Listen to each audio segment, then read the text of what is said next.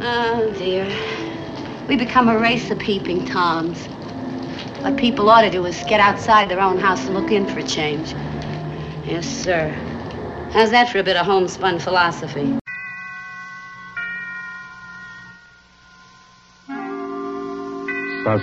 Suspense.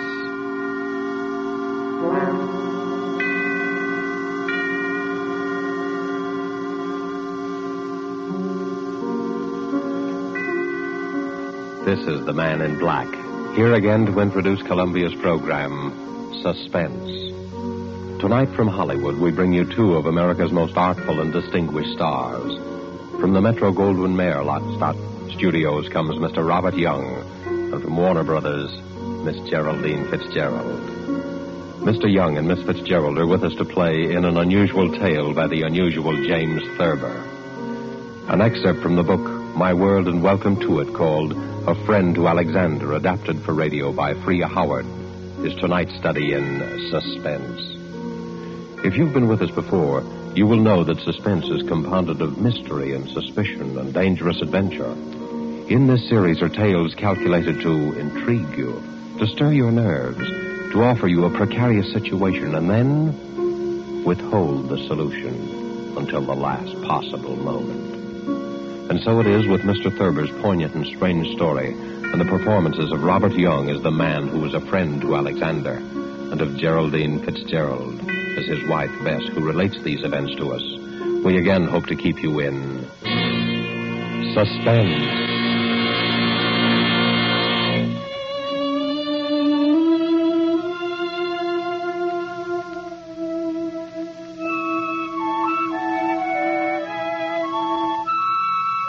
Harry was a laughing, happy-go-lucky fellow before he began to have those dreams. I guess he was pretty much like dozens of other men who go to work every morning, settle down in soft chairs with their newspapers after dinner, and like a weekend in the country now and then. He was fond of easy living and good times. Like everyone else, he talked of the war, rationing tires, and his golf scores. Until. until those nightmares began to plague him. At first, I was amused. You know, I've been dreaming about Aaron Burr every night. What for? Well, how do I know what for? Aaron Burr's a funny person to be dreaming about nowadays. Why? I mean, with all the countries in the world at war with each other. What's so funny about dreaming? Maybe you're upset. Well, everybody dreams, don't they? Ah, I don't see why you'd see Aaron Burr in your dreams. Well, I do. Where do you see him? Oh, places. In Washington Square or Bowling Green or on Broadway. Even here on 55th Street? Mostly downtown. I'll be talking to a woman in a Victoria. A woman holding a white lace parasol. Oh. And suddenly there will be Aaron Burr, bowing and smiling and smelling like a carnation, telling his stories about France and getting off his insults. Who is the woman in the Victoria? Hmm? What? The woman, who is she? Well, how do I know? You know about people in dreams, don't you? They're nobody at all, or everybody. Ah, but you see Aaron Burr plainly enough, though. I mean, he isn't anybody or nobody, or everybody. All right, all right, you have me there, but I, I don't know who the woman is. Are you sure? What's more, I don't care. Maybe it's Madame Jumel or Mittens Willett or a girl I knew in high school. Who's Mittens Willett? She was a famous New York actress in her day, 50 years ago or so. She's buried in an old cemetery on Second Avenue. I've seen the tombstone. That's very sad. Why is it? Oh, I mean, she, she probably died young. Almost all women did in those days. He's a vile, cynical cad. I was standing and talking to Alexander Hamilton when Burr stepped up and slapped him in the face. When I looked at Hamilton, who do you suppose it was? I don't know. Who? My brother, Walter, one I've told you about. The one who was killed by that drunk in the cemetery. Harry, I never could get that story straight. I've told you about it a dozen times. This drunk came up to him when his back was turned, and What was he doing in the cemetery? that's not the point. He was killed. That's what's important. And I loved him very much. I don't understand what. What's you- the use of telling you every time I mention it? You start asking the same questions. I understand now, dear. When you looked at Hamilton, he was your brother Walter. Yes. Harry, maybe, maybe we ought to go to the country for more weekends. Weekends? Yes. I'm going to bed.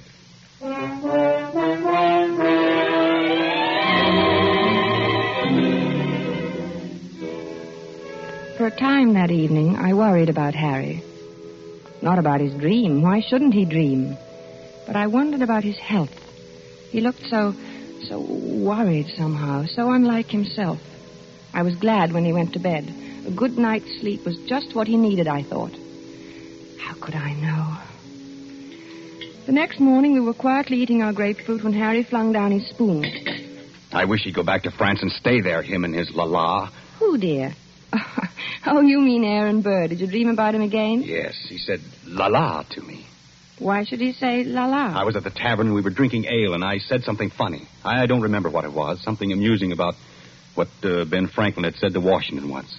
It was one of those things, you know. No, I don't. Have some, have some more coffee, dear. I don't want any coffee. I made this remark, and everyone laughed. Everyone but Burr, that is. He sort of sniffed, and then he said, La la. Well, why not? I mean, is there anything wrong about him saying la la? It was the way he said it. He was sneering at me.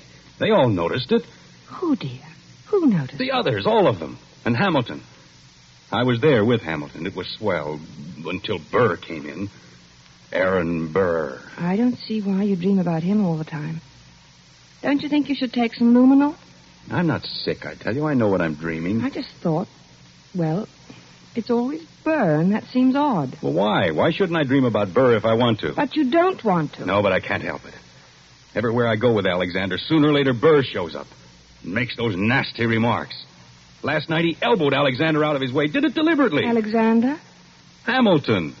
Oh, Alexander Hamilton. Yes, goodness knows I'm familiar enough with him by this time to call him by his first name.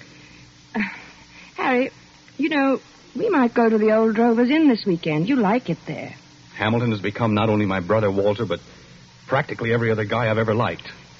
Don't you like the old Drovers Inn anymore? Isn't it natural that Hamilton should represent my brother and guys I like?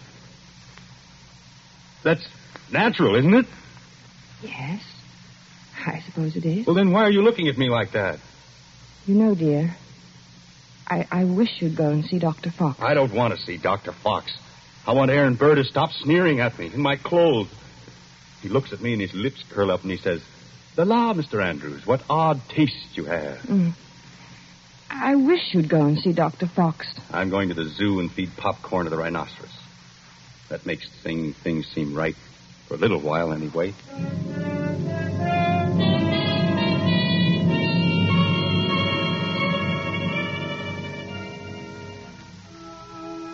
I thought he'd forgotten all about that ancient pistol duel, because for two days after that, he lost his haggard, tired look and actually seemed cheerful. But one night, about five in the morning, he came into my room in pajamas and bare feet, his hair disheveled and his eyes wild. He got him. He got him. The rotter got him. Alexander fired in the air and smiled at him, just like Walter must have smiled. Like Walter? Oh, yes, dear. Your brother Walter, who was killed in the cemetery. This was at Weehawken in New Jersey. What? Your brother? No, Hamilton and Burr. The duel. Hamilton had a white ruff around his neck. Burr was in black tights, French clothes. Alexander lifted his pistol and fired in the air and then smiled at Burr. And then that fiend from hell took deliberate aim. He took so long. He meant to take his time about it. I saw him grin. And then he pointed his pistol at Alexander and fired. He killed him in cold blood, the foul scum. Oh, darling. Don't, darling. Here, here, dear. Take some of these pills. I don't want any. Oh, take it. You'll feel better. I don't want any, I tell you. Here, darling. Swallow. Please, swallow. All right. There. That's better. The cad. The rotten, sneaking cad. He grinned just as he fired. And Alexander clutched himself at the stomach. Then shook his head and uh, tried to walk forward. Then he fell. With his mouth open as though he wanted to say something. And Burr stood there. Grinning.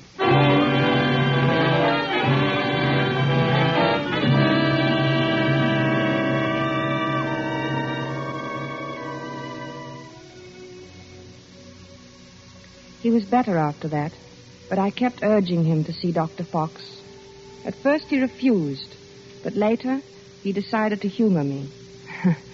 he was humoring me by this time. And Dr. Fox, too. How you been feeling, Doc? Oh, fairly well, Mr. Andrews. My pulse has been a st- Now, uh, just what seems to be the trouble? Nothing. Nothing wrong with me. He has nightmares. Hmm, you look a little underweight. Uh, Perhaps your diet. Oh, I'm not underweight. Overweight, maybe, but not underweight. Mm-hmm. Uh, getting enough exercise? Same as usual. He's he's worried about something. He always has this same dream. Aha, a dream, eh? What kind of a dream? Just a plain old dream. Aha. No, it isn't. It's about his brother Walter, who was killed in a cemetery by a drunken man. Only it isn't really about him. Really? Why, very few people are actually killed in cemeteries. Ah, it's an interesting coincidence, if I may say so. You mean you know somebody who was killed in a cemetery, too? Is that the coincidence? I know I. I meant your brother being killed in a cemetery. You know, uh, dead in a cemetery. A sort of. Uh... Do you follow me? No. I think you should go see Dr. Fox. Dr. Fox. Hmm. Interesting. Yes, very interesting. I, uh, hmm, I wonder if you would mind stepping into the next room, Mr. Andrews. I want to give you a thorough examination. Uh, right in here, sir, and we'll just have a look at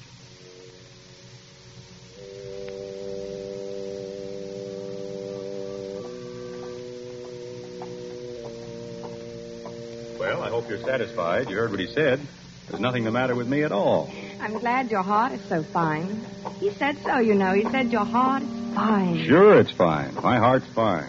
Everything's fine. And you know, you know what I was thinking? No, what? I was just thinking that now that Alexander Hamilton is dead, why, you won't see any more of Aaron Burr. Yeah. yeah, I guess you're right.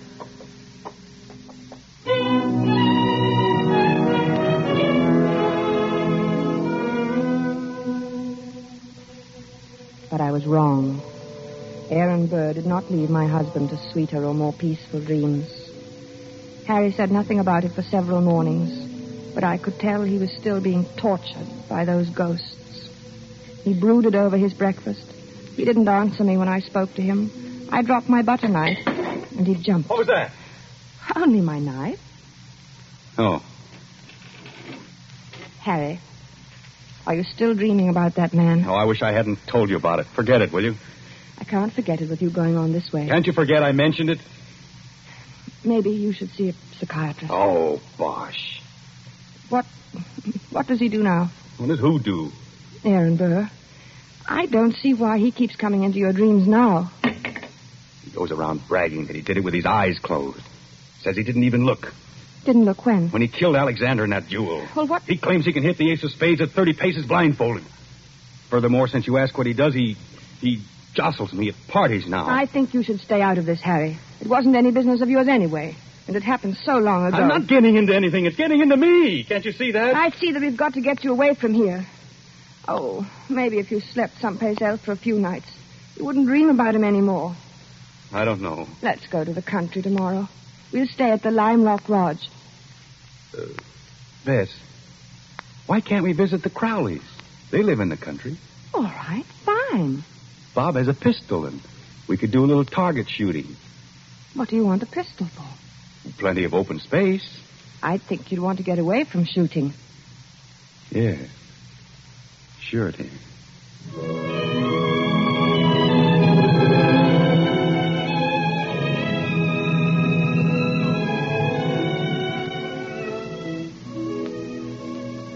The vacation seemed a success at first. When we arrived at the Crowley's house in the cab, I thought I'd left my suitcase at the railroad station. Harry laughed his old normal laugh for the first time in many days as he found the bag and handed it to me. And then he leaned over and kissed me. Good old Connecticut. Oh, Harry, this is wonderful. Oh, we'll have a grand time, Bess. yes, dear. Hello, Bess. Hi, Harry. Here they come. Good old Bob. Remind me to tell him that rabbit joke. Mm, hello, Madison. I'll take your bags, Mr. Andrews. Thank you, Madison. Good to see you. Uh, thank you, sir. Hello there. Bess, what a wonderful Well, Bob, how's the old country squire? All fine. How've you been? Never better. Boy, it's good to be here. Hello, Alice. Well, you too. I'm so glad you've come. Gets kind of dull here in the hinterland. Oh, I'm glad, too. Say, wait till you get one of our extra special cold martinis into you. You'll feel ship shape. Still know how to mix them, huh? Better never. Got lots of practice these long country winters.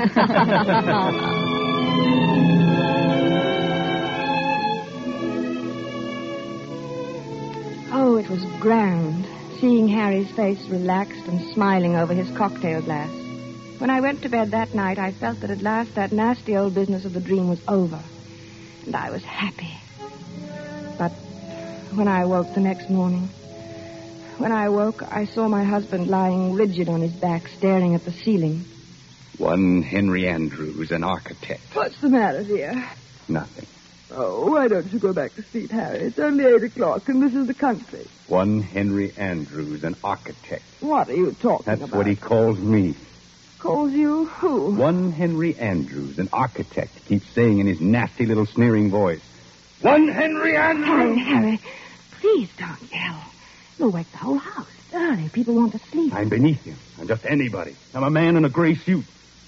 Be on your good behavior, my good man, he says to me. Or I shall have one of my lackeys give you a taste of the riding crop. Why should he say that to you? You ask me why. He wasn't such a great man, was he? I mean, didn't he try to sell Louisiana to the French or something behind Washington's back? He was a traitor. Then why worry what he says? He was a scoundrel. But a very brilliant mind. I was in hopes you, you weren't going to dream about him anymore. I thought if we came up here. It's him or me. I can't stand this forever. Neither can I.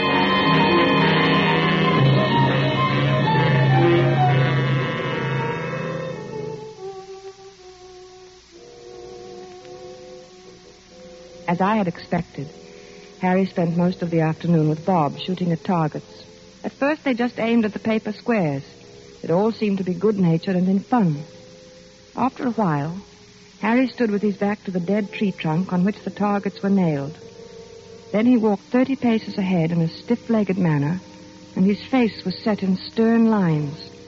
His revolver was at arm's length above his head when he turned suddenly and fired. Bob dropped to the ground, scared. Hey, what's the big idea, Harry? But Harry didn't answer. He started to walk back to that dead tree trunk again. Then, with his back to the target, he began marking off the 30 paces. Bob called to him. I think they kept their arms hanging straight down. I don't think they stuck 'em up in the air. But my husband continued to count off. At the 30th step, he lowered his arm, wheeled about suddenly, and fired from his hip. Hey there, watch out! Two of the shots missed the tree, but the last one hit it. Like a mechanical man or someone in a trance, Harry began to walk back to the tree again without a word, his lips tight, his eyes bright, his breathing coming fast. And look, it's my turn. But Harry about faced and stalked on. This time when he fired, his eyes were closed. Poor Bob didn't know what to make of this strange behavior. Hey, good heavens, man, give me that gun, will you? Without a protest, Harry let him have it. For the first time, he spoke. I, I need a lot more practice, I guess. Well, not with me standing around. Come on, let's get back to the house and shake up a drink. Gee, I've got the jumps. I need a lot more practice.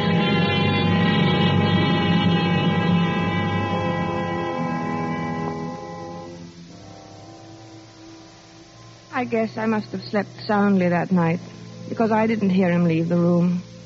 He must have crawled out of bed, dressed silently, and crept out of the room. The sun was just coming up, and the light was hard, and the air was cold. Then I heard the shot. I threw on the dressing gown and ran downstairs. The Crowleys were in the hall.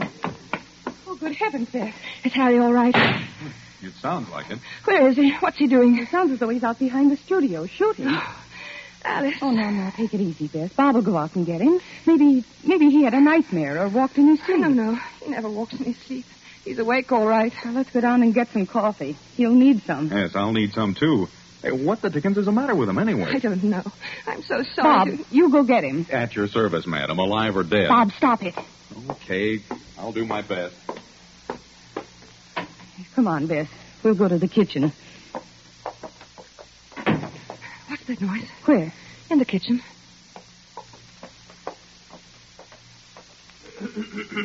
Oh. Oh, it's you, Madison. yes, ma'am. Well, you're shaking. Uh, I, I was just wondering, ma'am. no, no, no. It's all right, Madison. You go on back to bed. I... Clothita was scared, ma'am, and I Uh, thought. well, you tell Clothita that it's all right. Mr. Andrews is uh, shooting a little. He couldn't sleep. Uh, yes, ma'am. Yes.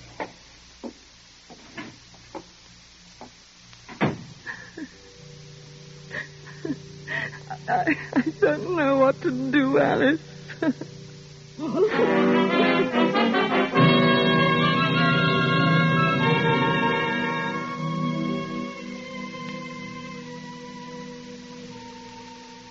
I guess the Crowleys were relieved when the cab came to drive us to the station early that day. Their maid had threatened to leave. The neighbors were complaining about the early morning disturbance, and their own nerves were ragged. Boy, I'll need a drink after that. Yes, and make mine a stiff one. Gee, I'm sure glad he's gone. Well, it was either he or Clothita. You can't afford to lose a good cook these days. What do you think's the matter with him? I don't know. It's what Clothita would call the shoots, I guess. You know, he said a funny thing when I went out and got him this morning. Well, let's have it. I could stand a funny thing. I asked him what the deuce he was doing out there in that freezing air with only his pants and shirt and shoes on, and you know what he said? What? I'll get him one of these nights. That's just what he said.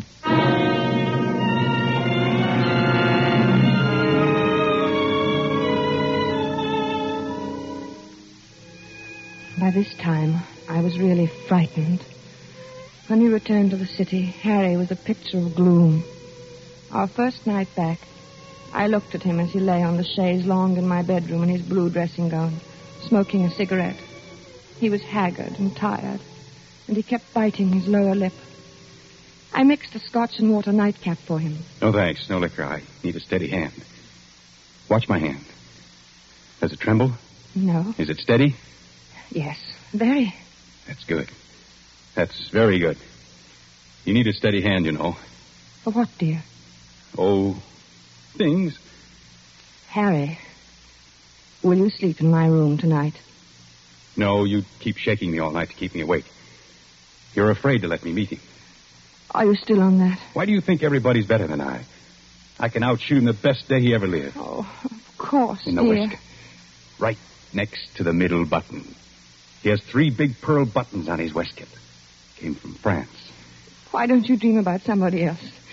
Anybody else? Please. You'd like that, wouldn't you? You'd like to have me dream about somebody who wouldn't hurt a fly. Somebody like that.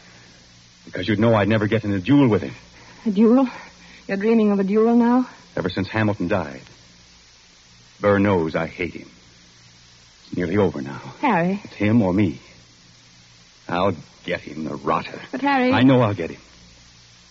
See, I have a modern pistol. He has to use an old fashioned single shot muzzle loader. Is that quite fair? fair? What do I care if it's fair or not? Was it fair the way he shot Alexander? Was it? Don't be mad with me, Harry. Oh, I'm I'm sorry, darling. I'm very unhappy. I'm sorry, darling. And I'm worried sick.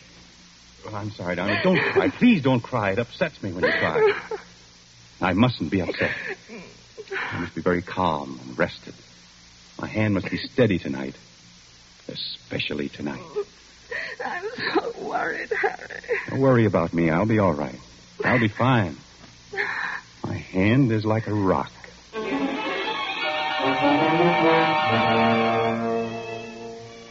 Later, when I kissed him goodnight, I knew it was really goodbye.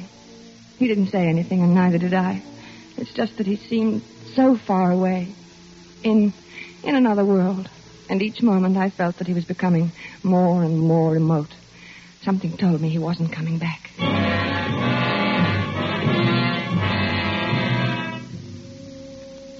I couldn't sleep. After an hour of tossing and turning, I went to Harry's room. He was sleeping peacefully. I sat down in his chair and watched over him for a long while. Then, finally, I must have fallen asleep. A beautiful morning. It was about five in the morning when I awoke. Harry was talking in his sleep. Ah, yes, the doctor. Good of you to come, doctor. Yes, often misty at this hour. Harry, Are they loaded? Splendid. Harry, wake up. Yes, I'm perfectly ready. Is Mr. Burr? He is? Good. Shall we proceed? No, I do not care to make a statement. Very well. Yes, I understand perfectly. Ten paces. Turn and fire at the dropping of the handkerchief. Yes, ten paces. Harry. Thank you Harry. for acting as my second, Mr. J. Of course, extremely good of you. Very well, then I'm quite ready. One, two, three, Harry. Four. Harry, please. five, Don't, Harry. six, seven, eight, nine, ten. Harry. Harry, dear. Harry.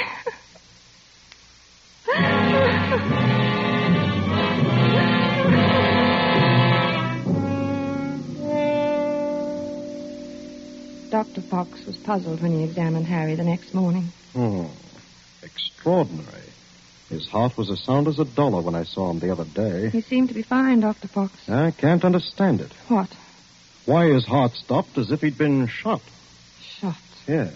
Of course, there are no gunshot wounds and no. Shot. Now, Mrs. Andrews. That's it. Shot. Now, now, you'll have to calm yourself. You can't help him now. I should have known it would happen.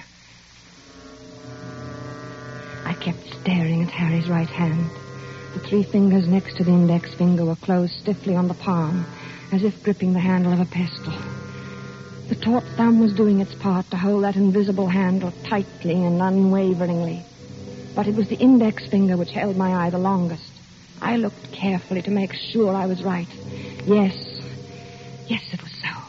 That index finger was curved inward slightly, as if it were about to press the trigger of a pistol. So there had been a duel after all. Perhaps there was no gunshot wound. But Harry had been shot as surely as he was dead. Dr. Fox saw me staring and spoke to me. What are you looking at, Mrs. Andrews? Harry never even fired a shot. Aaron Burr killed him the way he killed Hamilton. What are you talking about? Aaron Burr shot him through the heart. I knew he would. Yes, but there's no evidence. I knew he would. Then Dr. Fox put an arm around me. He looked at me gently and and a bit frightened, the way I used to look at Harry when he told me about his dreams. He led me to his assistant and whispered something. He thought I didn't hear him, but I did. Crazy. Stark, raving crazy. I let the assistant take me away. Maybe he thought I was crazy, too. But now I knew. Aaron Burr got Harry. Just as he had killed Hamilton in that old quarrel long ago.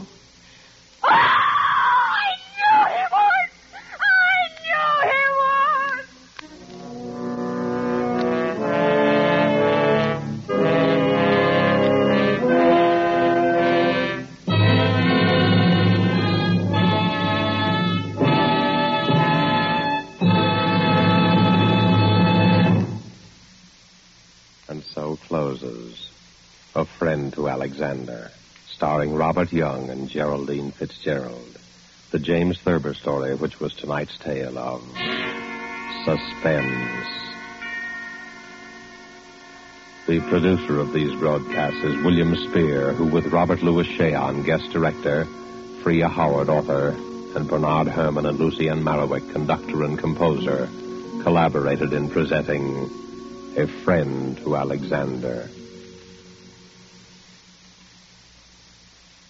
Now CBS is pleased to announce that beginning August 17th at 10 to 10:30 Eastern War Time, Mr. Robert Young, whom you've heard as star of tonight's suspense, will begin a brand new CBS series entitled Passport for Hunter. Passport for Hunter will bring you each week the adventures of an American newspaper reporter among the people of the United Nations. Next week's broadcast will be written and directed by Norman Corwin, with music by Bernard Herman. And the stars, we have said, will be Robert Young. This is your narrator, the man in black, inviting you to be with us next week at this same time when, with Miss Agnes Moorhead and with a repeat performance by popular request of the play called Sorry, Wrong Number, we again hope to keep you in suspense. This is CBS, the Columbia Broadcasting System.